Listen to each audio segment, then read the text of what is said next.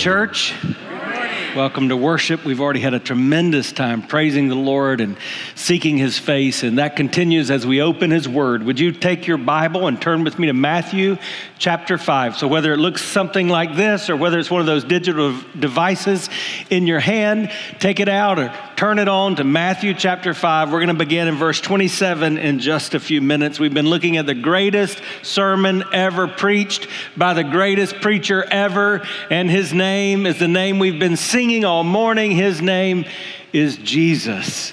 We're in the fifth week, and Jesus has already given us so much. We started with the life changing truths of the Beatitudes. They give life to our soul, they remind us of the way, the path of the follower of Christ. Then we continued with the challenge to be the salt and light, to be difference makers where we live and where we work and where we play. And then we began to navigate the tension between the law of the Old Testament and the grace embodied in Jesus. And we saw that Jesus has has a high standard of Scripture. Last week, we learned the truth that healthy emotions and emotional responses lead to healthy relationships. And in fact, I gave you nine words that need to be introduced into your vocabulary.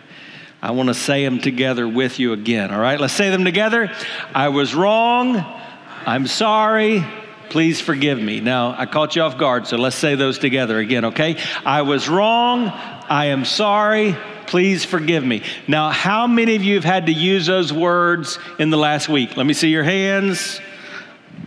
Give you a minute to let them slip up. Of course you did, because we're sinners. We blow it. I don't know about you, but sometimes I feel like when I dive into a passage like this, the enemy takes notice. And so this week I felt those passions raging within me that we talked about in James chapter 4. And I probably had to say those words a few too many times myself. So there you go. We also learned as we walked through Scripture the importance of memorizing God's Word.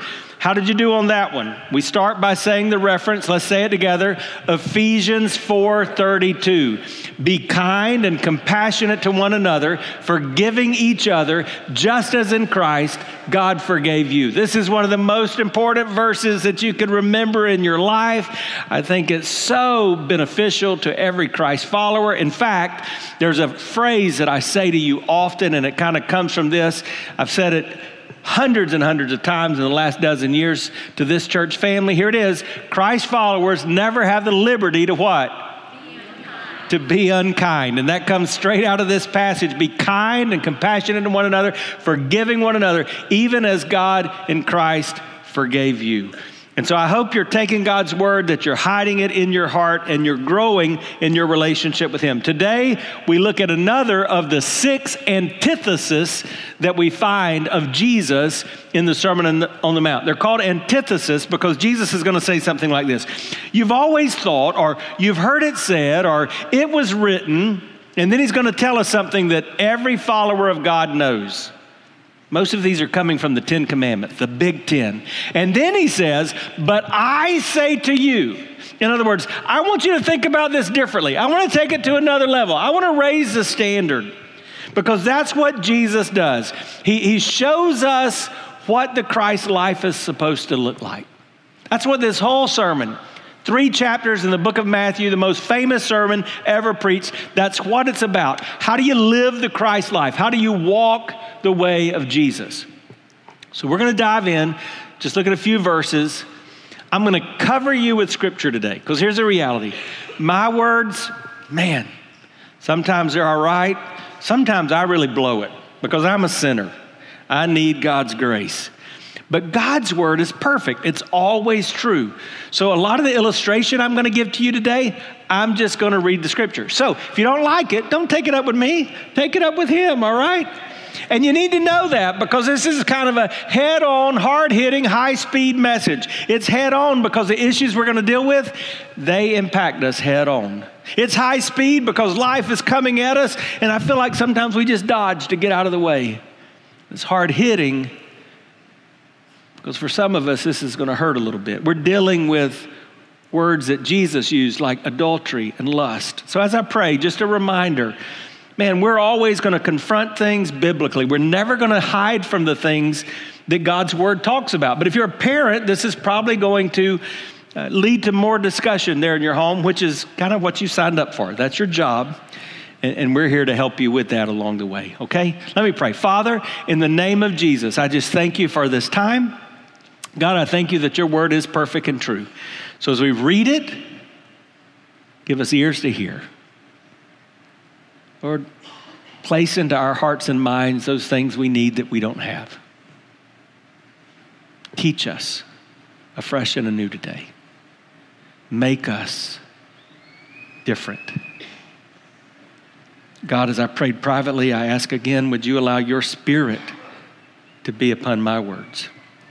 And Lord, I pray that uh, the words I say and even my thoughts would be pleasing to you. Father, I know that, um, man, this world is full of distractions. So as we tackle an issue that is eating away at the fiber of our society, it's, it's causing all kind of havoc in your church.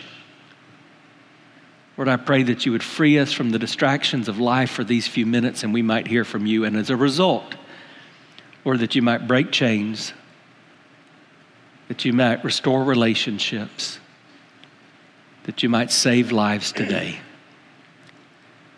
And I ask this in the name of Jesus, that wonderful name of Jesus. Amen. Matthew chapter 5, we're going to pick up reading here in verse 27. You have heard that it was said, You shall not commit adultery. And just like we said last week, the Pharisees who gathered there listening to Rabbi Jesus, I mean, this was an amen moment. Because, like most of them had not committed murder, most of them were not guilty of adultery. So, you have heard it said, You shall not commit adultery. Amen. But then Jesus does what he always does. And you need to understand this because some of you have never recognized this truth. Jesus always raises the standard.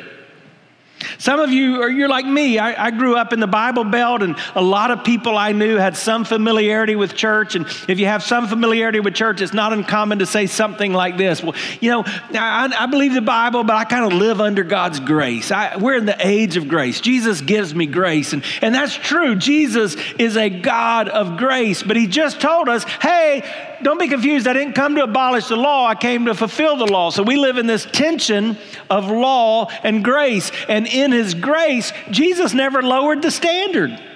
He never says, hey, you've heard it said, you shall not murder. But I'm going to say it's not always a big deal to murder. He doesn't do that. He always raises the standard. You've heard it said, it's not okay to murder. You're right. I'm telling you, stop being angry and calling people names because in your heart you're committing murder. You've heard it said you should not commit adultery. You're right. But then he says, But I tell you, anyone who looks at a woman lustfully has already committed adultery with her in her heart. Wow, what are you talking about, Jesus? Yeah, that's kind of crazy. You think that's crazy, he says. If your right eye causes you to stumble, gorge it out, throw it away. It's better for you to lose one part of your body than for the whole body to be thrown into hell. And if your right hand causes you to stumble, cut it off, throw it away. It's better for you to lose one part of your body than for your whole body to go to hell. What in the world? Jesus is not only raising the standard, he's calling for extreme measures. He begins by referring to these two of the Ten Commandments. And I think it's not a coincidence. I, I look at the church today and I just remind you if you're getting to know me, I, have been at this for about 30 years, but I grew up in church. Sometimes that's good, sometimes that kind of makes me feel handicapped. But I, I've been around people like us who gather in a church occasionally all of my life. And I think if you look at the, the two biggest challenges in the church today, it probably relates to these two issues that Jesus is dealing with. Because I know a lot of church people that are eat up with unforgiveness. They've got unhealthy relationships because unresolved anger in their life. And I know a lot of church people that are dealing with this issue of, of lust and some area of sexual immorality in their lives. And so Jesus begins to talk about this, the seventh commandment thou shalt not commit adultery. And I want you just to think for a second. How would our world today be different if nobody would have ever broken the seventh commandment? How would your life be different? And just think about that. I mean, barring tragedy, which there would be tragedy because we live in a sinful world, but barring tragedy, no fatherless children. There would be no human trafficking. There would be no divorce. And think about how just us, just we who are gathered here, how life would be different if this command had been followed. After referring to the seventh commandment, Jesus changes the standard. He says, You've been focusing on the external, though. I, I, want to remind you that I'm looking internally. You've been focusing on the actions, that act of adultery. I want to remind you that I look at attitudes, and, and that's at the core of everything that Jesus ever taught. It's just a reminder that our God, our God is an all knowing God. And, and we like to claim that when we're going through a tough time and we, we, we rest on God's sovereignty. But I, but I want to tell you, even when it comes to those sinful moments of our life, when we think we've hidden this from everybody, there is no secret before God. He knows it all. Jesus suggests an extreme response. If you do this thing that I said don't do, gouge out your eye. If you sin with your hand, with your body, cut off that part of the body. And, and frankly, throughout history, there are some followers of Christ who took this literally.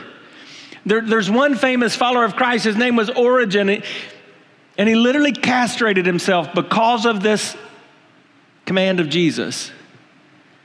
And he later came back and said, I don't know that, that was right. I, I don't know that that's what Jesus was getting at. And, and I'm, I'm going to suggest to you that this is a case where Jesus wasn't suggesting a literal action in that way. But Jesus was saying, This is so serious that you had better do some serious surgery because the heart of the human problem is the problem of the human heart, and you've got a major heart issue if you're struggling in this area of your life. Jesus was reminding us that all of our choices are pathways and those pathways lead to a destination. And a lifetime that's filled with ungodly choices will lead to an eternity, an eternal destination void of God, without God. I want to say that again because that's so important. Your choices are a pathway that lead to a destination, and a lifetime of ungodly choices can lead to an eternity without God. Your choices matter. You're not just making a decision in a moment. When you pick up that drink, when you take that pill, when you are involved in that sexual relationship that's ungodly, there are consequences beyond the moment. And those consequences, they do add up. And when those consequences add up throughout a lifetime, you're in risk of what Jesus called the fire of hell. In other words, what we do really is a reflection of who we are. If we're in Christ, things should look differently in our life. So Jesus is raising the standard. First, he told us, yeah, murder is bad. And angry, anger is equally as bad. Then he says, yes, adultery is bad, but lust is equally as bad. Now, I'm going to dive into this big. But before I do, some of you are already tuning me out for a variety of reasons, but let me address one of the reasons. Some of you are thinking, this is not my issue. So let me talk about what is lust. Because when we first hear that, we think about what it's most often used for, which is a sexual craving. But at its core, lust is more than that. Lust is an overwhelming desire that's guiding decisions in our life. There are longings that result in choices that we make. Someone has said lust is a sinful longing. The inward sin, which leads to the falling away from God. Someone else said lust is the origin of sin because it has a place in our heart, not out of necessity, because it's the center of all moral faults and in force and impulse of our spiritual activity. The Bible in another place says lusts in our life are these forces in our life that kind of drown out the Word of God that He desires to be planted in our life. So, as you think about this, if you're sitting there, whether perhaps as a lady, or perhaps as a person older in age, or perhaps as someone that feels like this is just not your battle, Here's what I want you to think about contentment. And I want you to ask this question Are you content with where you are and what you have in life, or are you constantly thinking about and longing for more? Because a Jesus life is a life of contentment, right? Ultimately, the bottom line, if you tune me out for the next 25 minutes, the bottom line is Jesus wants to be your source. Jesus wants to be your satisfaction. Jesus wants to be your contentment. And that's true at age eight or age 80. That's true if you're in a marriage relationship or if you're a single adult. That's true regardless of your upbringing or what's happened to you. Jesus wants you to find your contentment in Him. So I want to ask you that question again Are you content with, with where you are? Are you content with, with what you have? Or are you constantly thinking about and longing for more? Now, in this particular context, it's clear Jesus is talking about sexual attitudes, sexual actions. So let's talk about that for a second. This is fun because even among people like us, Christians, those who follow Christ, there have been a lot of different ways to look at this. Think about society today. Some people view sex as a God. In, in fact, our media kind of presents it that way because it's everywhere. I mean, you realize that, right? It really is everywhere. If you, you hang out here much, you know, I'm, I'm not a pastor that preaches against stuff all the time, but I want you to be aware it's in our cartoons, it's in our advertisements, it's in our music, it's in the parking lot at Publix. I can't get out of my car without hearing another car's music blaring highly sexual, highly profane lyrics. It's everywhere.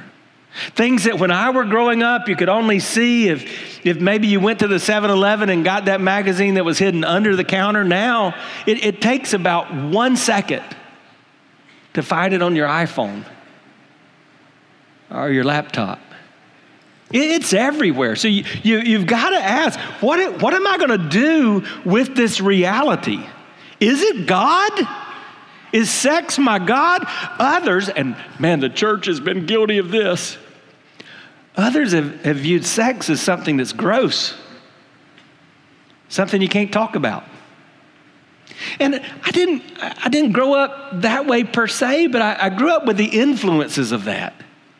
And so, like, my parents, I mean, they're my heroes. They're the best ever. They never really talked to me about this and about God's design for this. In fact, I got a little book that just kind of handed me kind of guilty, the little book, and I began to look through it, and it had pictures, but they were kind of stick pictures. They, they were not good pictures. And I remember I was ashamed of the book. And that shame comes from the garden, remember? Because God created sex for what? He created sex for procreation, he, he created sex for recreation. I mean, this was to be fun, and I think it was fun because He created our great grandparents. I know you don't want to think about your great grandparents this way. But he created our great grandparents, Adam and Eve. And then he said, Be fruitful and multiply. And Adam said, Whoa, man, this is good. And they began to enjoy that relationship, but it was because of sin that came after that lust for more, that lack of contentment. Sin entered the world, and then they began to cover up. And they begin to feel ashamed of that very good thing, that gift that God had given.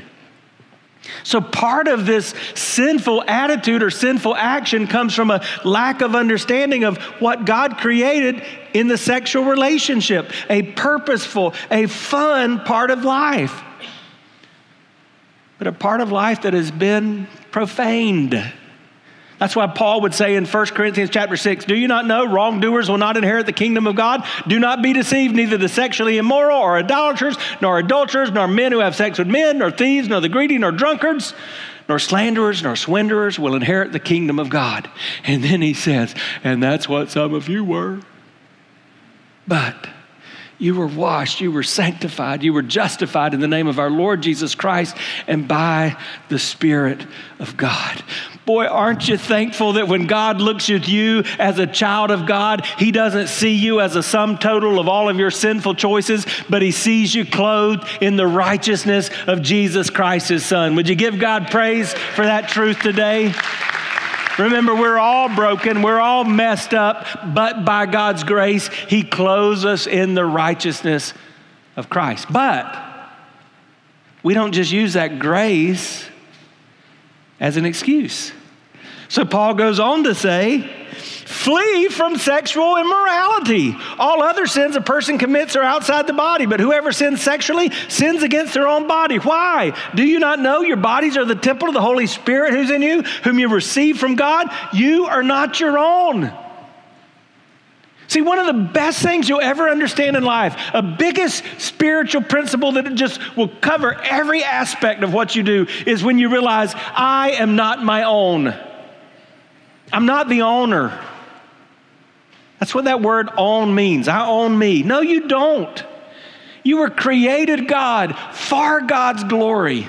And when you understand that, every decision makes a difference because you begin to understand that every decision puts you on a pathway, and that pathway leads to a destination, and that destination has forever consequences. That's every decision that you make. So Paul says, flee sexual immorality.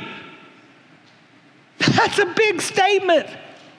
This same guy, he's going to tell us how to fight the devil in Ephesians chapter 6. And some of you've learned that. You've learned about putting on the belt of truth and putting on the breastplate of righteousness and that helmet of salvation and those shoes of the gospel of peace. And you've got that sword of the Spirit that you're holding in your hand and you're ready to fight the enemy. And here's the crazy thing when it comes to fighting the enemy, the Apostle Paul says, You stand firm in the face of the devil. If you're a child of God, that's what he says. Stand firm and fight. You've got this. Why? Because you're fighting a battle that's already been won. But he says, when it comes to sexual immorality, you better tuck tail and get out of there. You better pray and then run away. Why? Because your choices are a pathway to lead to a destination, and a, a lifetime of ungodly choices lead to an eternity without God.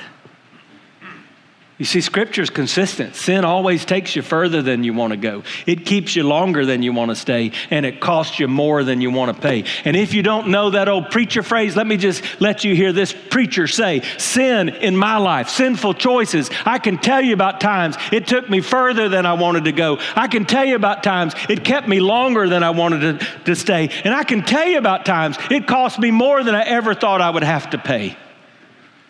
Because that's what sin does. It has consequence in our life. Paul uses that word sexual immorality.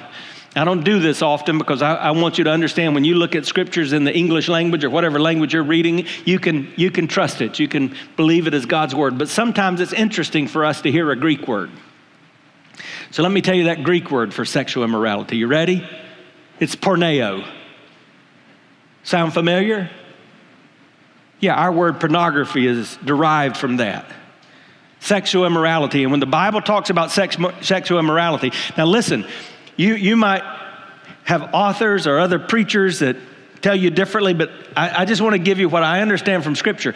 When the Bible uses that word porneo to describe sexual immorality, it's talking about any kind of sexual, immora- eh, sexual relationship outside of the relationship between one man and one woman in a covenant marriage. So that means Two people that are not in a covenant marriage, that are having a sexual relationship, even if they're young adults or college students or senior adults. By the way, did you know that the villages an hour and a half above us has the highest per capita sexually transmitted disease rate in the country? Yes. Yeah, this is an issue that goes on and on and on. You don't escape this in life. That's why we talk about it. So, any sexual relationship outside of one man and one woman in a covenant. So, the first example I gave you, the Bible has a name for that. Porneo, it's called fornication, sexual immorality. It means if you're married and you have a sexual relationship with someone other than your spouse. That's porneo, it's sexual immorality. The Bible calls that adultery. As you saw in this example, if you're a man and you have a relationship with a man, that's not one man and one woman in a covenant relationship, so that's porneo, that's sexual immorality, it's homosexuality. Same thing if you're a lady with a lady. And Jesus is raising the standard. He's saying, an ungodly thought life in the same manner is sexual immorality. In other words, guys, this is a big deal. The same Jesus who died on the cross, the Son of God who was born in a manger, the miracle worker, the promise keeper, the one who stood before us and said, I'm the way, the truth, and the life. He said, Watch out for this, guard your heart because it's a big deal. Theologian D.A. Carson put it better than I ever could. He says, We're to deal drastically with sin. We must not pamper it, flirt with it, enjoy nibbling at a little bit of it around the edges. We're to hate it, to crush it, to dig it out. Sin leads to hell. And that's the ultimate reason it must be taken seriously. Men and women, boys and girls, I'm just going to tell you, even in the church, Somehow we've allowed ourselves to tolerate sin. Jesus was reminding us that sin is serious business and it has some of the most serious implications and ramifications in life. And when you sin sexually, the consequences are extreme, so extreme measures must be taken to avoid sexual sin. Now, let me make it real personal. I know some of you are hearing this and you're thinking about how different your life would be if somebody else close to you had not treated sexuality differently than God intended. Your life's been changed because somebody didn't view sex God's way. Whether you're a survivor of abuse, of divorce, of abandonment, or whether that person's you and your choices have changed your life. You begin to see why Jesus dealt with this so seriously and why he takes it to another level and he deals specifically with lust. In this case, I believe Jesus is talking about when we look at another person in such a way that we're objectifying them we're commodifying them and we're seeing them not as an image bearer of God. The Bible says we're all created in God's image, we all bear God's image, but we're seeing them as an idol that we desire. Follow with me on this. An idol is any good thing that we make the best thing. And so, whether it's on your phone or your laptop or however you view this, your television, or whether it's one of those romantic novels, ladies, when, when this becomes what fuels you, what drives you, you, you begin to objectify someone who is made in the image of Christ, and that is lust. And the Bible says there's conse- consequences for you and there's consequences for others. Let me speak about the consequences for you. And let me first acknowledge something that should be easily to understand. I'm coming at this from a man's perspective. And there's one reason for that. That's how God made me. and I believe how God made you is kind of how God made you. You are either a man or a woman. And so for 54 years, I've been a man, so I see this through a man's prison. I, I, I recognize some of you are not men. So you're hearing this through a lady's prism, and, and I, I want you to know some of these principles are transferable, but there's some implications in here for you as well. But let me talk about this from a man's principle. We've got a lot of single men in the room, maybe a lot of college students or students in the room, or, or young men that'll grow up. And here's what I've heard often Pastor, I'm going to be faithful. I'm not going to be involved in a physical relationship before I'm married, but this is an appetite God's given me. So I'm going to feed my appetite with pornography, right? Because that's a natural appetite. Well, just think about what you're thinking. You're going to eat at that buffet for however long, and then you're going to show up on your wedding day with a real live person, and you think your appetite's already going to change. We now know scientifically that's not how it works. Pornography changes the physiology in your brain. Your desires begin to change. You begin to want things differently. You begin to look at people differently. So, really, what you're saying is a real person's never going to be enough for me because you've gotten used to that AI photo edited fake person you're looking at. You're also saying one person's not going to be enough for me. Because again, this is a progressive sin. So it's just like any drug, any gateway drug. The more you have, you want more. That's why regularly in Central Florida, you hear about the bust of people that are, are getting arrested, particularly in a county just to the uh, east of us, because there's a sheriff that's taking this seriously. And, and so they're going after people who meet up with alleged people. And, and guess what they're finding? It all started with pornography. So you're saying, hey, a real person's not enough and one person's not enough, and really you're going to look in the eyes of that spouse and, and you're saying you're not enough. There's all kind of consequences to this, guys. That's why Jesus was saying, take it seriously. But I, I want you to realize there's also not a, a, a victimless person in this process. Again, let me just speak as a man because generally we're looking at, at females that are involved in that pornography. And you just need, surely you know this. Not only are, is most of what you've seen is it edited and kind of faked, but typically these are people that are not desiring to be there. It's what we call human trafficking.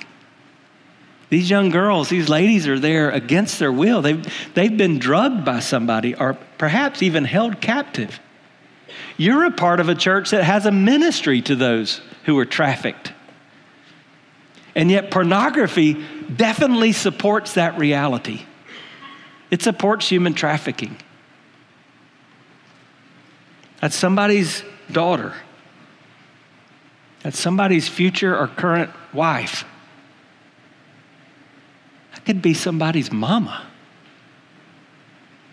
And yet, the porn industry generates more income than the combined revenues of ABC, NBC, and CBS. It's more income than the combined revenues of the NFL, the NBA, and the MLB. In the USA, the porn industry brings in between 15 billion and 97 billion a year. And this is a good time to look down, guys, because some have suggested, and I really believe this to be true, that at least 80% of men are actively participating in some form of pornography. By the way, that number is changing and increasing among women. It's changed drastically in the last several years, particularly among teenage girls. It's become accepted as the norm.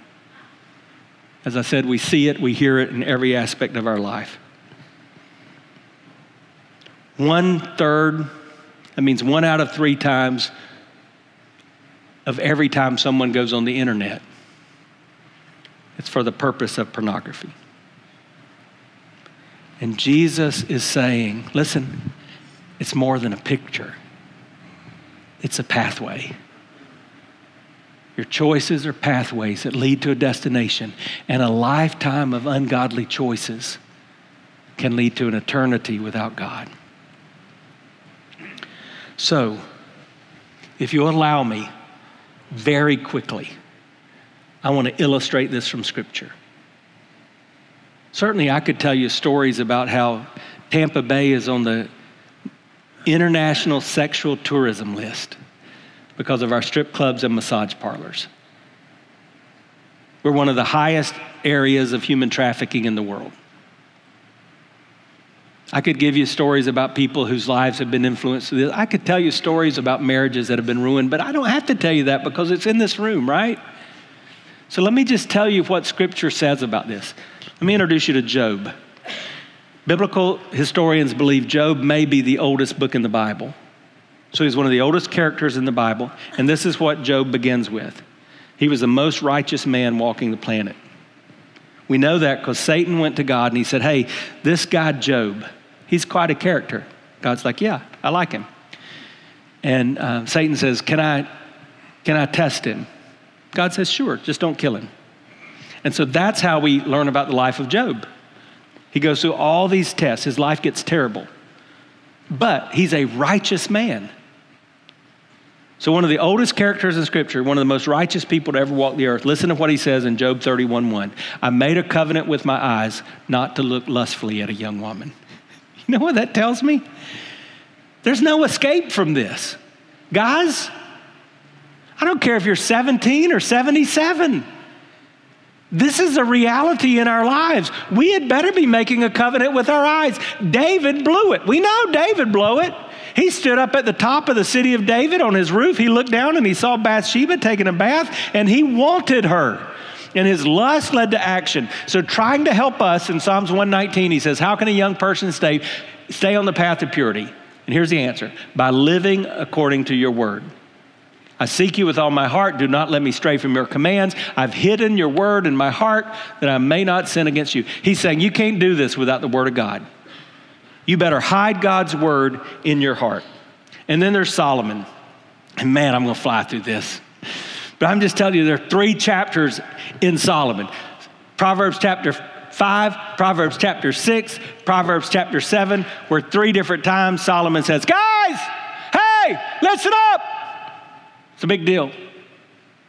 Starts in chapter 5. My son, pay attention to my wisdom. Turn your ear to my words of insight so that you may attain discretion and your lips may preserve knowledge. 4. The lips of an adulterous woman drip honey. Her speech is smoother than oil, but in the end, she's bitter as gall sharp as a double edged sword. Her feet go down to death. Her steps lead straight to the grave. She gives no thought to the way of life. Her paths wander aimlessly, but she does not know it. Now then, my sons, listen to me. Do not turn aside from what I'm saying. Keep to a path. You see, your choices are a pathway and they have a destination. Keep to a path from her. Do not go to the door of her house, lest you lose your honor to others, your dignity to one who is cruel, lest strangers feast on your wealth and your toil enrich the house of another. At the end of your life, you'll groan when your flesh and body are spent. And Solomon is saying to every young man who would ever live after that, watch out, because this is a pathway that has all kind of consequences. You'll look up and your life will be bitter. There'll be another man raising your children. There'll be another man sleeping in, in your home. Be careful. He doesn't stop there. Verse 15. Again, this is God's word, not Paul's. Drink water from your own cistern, running water from your own well. Should your springs overflow in the streets, should your streams of water in the public squares, let them be yours alone, never be shared with strangers. May your fountain be blessed. May you rejoice in the wife of your youth, a loving doe, a graceful deer. May her breast satisfy you always. May you ever be intoxicated with her love. What is he saying? If you're married, your spouse is your only God honoring way for this sexual fulfillment to take place. Jesus is your ultimate source. We've said that. He's the only place you're going to find contentment. Even if you're married, your contentment can't simply be in a spouse, but your spouse is the only Jesus honoring way. I'll never forget, Kimberly and I, man, we try to tell you reg- regularly, we're, we're sinners. We've had great times in our 30 years of marriage, we've had some hard times. We were walking through many years ago one of the tough times, and we're talking about my expectation that I'm supposed to step up to the plate and fulfill my marriage vows and all that that means as a man of God. And she said something to me that I'd never heard anyone else say that, man, just impacted me. And it's impacted our life, it's impacted our marriage, even to this day, 30 years later. She said, I recognize, of course, I expected you to keep your vows to me. She said, I don't think I'd ever truly understood that I'm the only Christ honoring way that you can fulfill those desires that God's put in your life. Now, men and ladies, let me just tell you if you're married, that, that doesn't mean you ever act against either one of your partner's wills. We're one, we do this together. But it means in this area of your life, your spouse is to be that source. And your spouse is to be that standard of beauty. You know, after 30 years, we're a little different. I have less hair, white hair. I got bumps in places I didn't have bumps, and uh, well, I'll just stop there. Let's. but you know what? My wife is more beautiful to me today as a 50 something year old woman than she ever was. She's my good thing. She's my prime rib. I feast my delight in her. And that's the way it should be. He says, Why, my son, be intoxicated with another man's wife? Verse 21 For your ways are in full view of the Lord. I think in this issue, one of the things that gets us is we feel like this is a secret sin. And I just need to remind you there is no secret sin in your life. Proverbs 6, verse 20, he continues. Third time, he says, My son, keep your father's commands but he goes down in verse 24. He says, This keeps you from your neighbor's wife, from the smooth talk of a wayward woman. Do not lust in your heart after her beauty, or let her captivate you with her eyes. For a prostitute can be had for a loaf of bread, but another man's wife preys on your very life. And then he says, I want you to hear this, verse 27 Can a man scoop fire into his lap without his clothes being burned? Can a man walk on hot coals without his feet being scorched? And every man in here, if I just ask you those two questions outside of this context, context. Can you put fire in your lap and it not hurt? All of you'd go, no, of course not. Now, if I were to say, can you walk on hot coals without it burning your feet? You'd say, of course not. But I'm telling you, I'm surrounded by guys and some of you ladies, you're flirting with this in a variety of ways, and you're bringing fire into your lap, and you've got coals under your feet, and you're hanging out with that person at office, or you're in this ungodly relationship, or you're looking at this stuff and you're thinking, I can fight this off, and you're missing it because you can't. Remember, that's what Jesus taught us. You got to have a righteousness greater than the Pharisees. You don't have that. So in chapter 7, again, he says, Son, keep my words. This is the third chapter. And He's telling him a third time. In verse 5, he says, They'll keep you from the adulterous woman, from the wayward woman.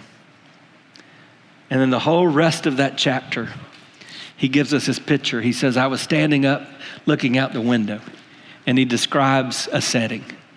He says, I saw a young man and then I saw a young lady on the street corner. And I saw him begin to walk toward her like an animal going into a trap, into a snare. And he didn't realize the precious life that was about to be lost. I just want you to see from Scripture this is a big deal. I wish I could say after hanging out with church people, it's different. No, it's not. It's a big deal. You know what the divorce rate is in the church? Same as it is out in society. You know what the divorce rate is among pastors? Same as it is out in society. In our country, at least one pastor a day will step out of ministry because of moral failure in their life. I'm sharing this with tears and with passion because Jesus said this is a big deal. And as scripture winds down in the book of Revelation, and Jesus appears to John, and he gives him these visions of heaven, and he gives him these letters to send to the churches. He talks about a church named Thyatira. And I want you to hear what he says to the church at Thyatira. He says, Hey, to the angel, that's the pastor, the messenger at the church of Thyatira. These are the words of the Son of God. Who's the Son of God? So these are the words of Jesus, whose eyes are blazing fire, his feet are, are burnished bronze. That means he can see everything and he is everywhere. And this is what he says I know your deeds, your love and your faith, your service, your perseverance. You're now doing more than you did at first. And guys, as I kind of wrap this up, that's what I want you to hear. Most of you that are here, you're here, you're a Christ follower. You're here because you're trying to get this right. You're, you're trying to walk in the way of Jesus. There's a lot good going on. But he says, Nevertheless, I have this against you. You tolerate that woman, Jezebel. That's a whole nother message, isn't it? Don't name your daughter Jezebel who calls herself a prophet, but by her teaching, she misleads my servants into sexual immorality. So, in the last days, Jesus is speaking to these churches that represent churches today, and he says, Hey, on the outside, you look good. There's a lot you're doing right. But there's this, and it's the same word, there's this porneo that's going on and it's robbing you of the power that God intends you to have. And so, what does he say? It's that famous biblical word. He says, repent. And, and so, if this is hitting home and this is a struggle in your life, that's my desire for you today. Repent. That means just to acknowledge to God, hey, I'm blowing it in this area. I can't get this right without you. Here's our problem we're doing some good things, but we've not applied the main thing.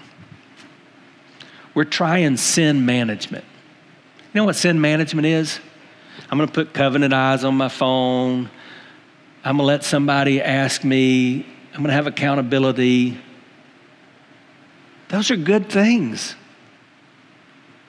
But we always lose the battle of sin management. That's why we need the gospel of Jesus Christ. We can't do this in our own strength, guys. Ladies, we can't do this in our own strength. We need what only Jesus can give. So wage war. Yeah, wage war the Shema way. Wage war the great commandment way. Love the Lord your God with all your heart, all your soul, all your mind, all your strength. Declare war against sin with all that you are, and then stand in the victory of Jesus Christ. Because that's the pathway. And your choices, they're all going to be pathways lead to a destination. And you have a decision to make. You can make a lifetime of bad choices that dishonor God and lead you in a direction opposite of Him. Or you can get in the path of Jesus. Let's bow our heads together.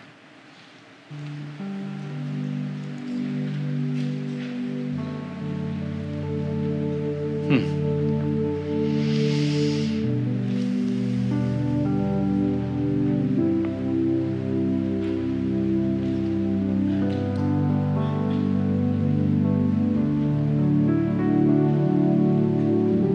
Believe the Holy Spirit needs to do some work in this area. Every time you hear God's word preached, taught, we call you to response. Let me give you three responses. Um, maybe you're here and you say, This isn't my area of struggle. And that, that's very possible. Um, I've never been know, challenged with the use of cocaine. That, that's not my struggle. So maybe this isn't where you struggle in sin. And I would just ask you first, ask that question about contentment. And then if you're okay, just pray because a lot of people in your church, a lot of people here struggle in this area. Okay? Secondly, some of you, um, and this is an area of real struggle. And I'm going to ask you in this service, in a moment, we're going to sing a song. And it's real simple it's give me clean hands, give me a pure heart. Um, I want to be a generation that, that sees you, the God of Jacob. And, and I'm just going to say, as we sing that, you know, you may feel led to do something publicly, but you may just there in your seat as we sing those words say, God, I want to once and for all acknowledge I will not win this battle You know, a lot of us, I, just, I just think some of you fighting this battle, and you know everything I've said is true, but you, but you're, you're losing. And you just got to tell them, I'm not going to win this battle without you, but I trust in you, Jesus. I trust in the gospel to give me victory in this area of my life. Thirdly, somebody's here and you've never begun a relationship with Christ. Here's what I'm asking you just cry out to God right now. This is what the Bible says. If you call on the Lord, you can be saved. How do you call on the Lord? Sounds like this Jesus, I need you. I'm a sinner. I believe you died for my sin. I can't do this without you. Help me. So just tell him that. I'm going to pray. I'm not even going to stand you. We're just going to sing a little of this song. You let the Spirit of God move you in your life, and then we'll close this service. Father,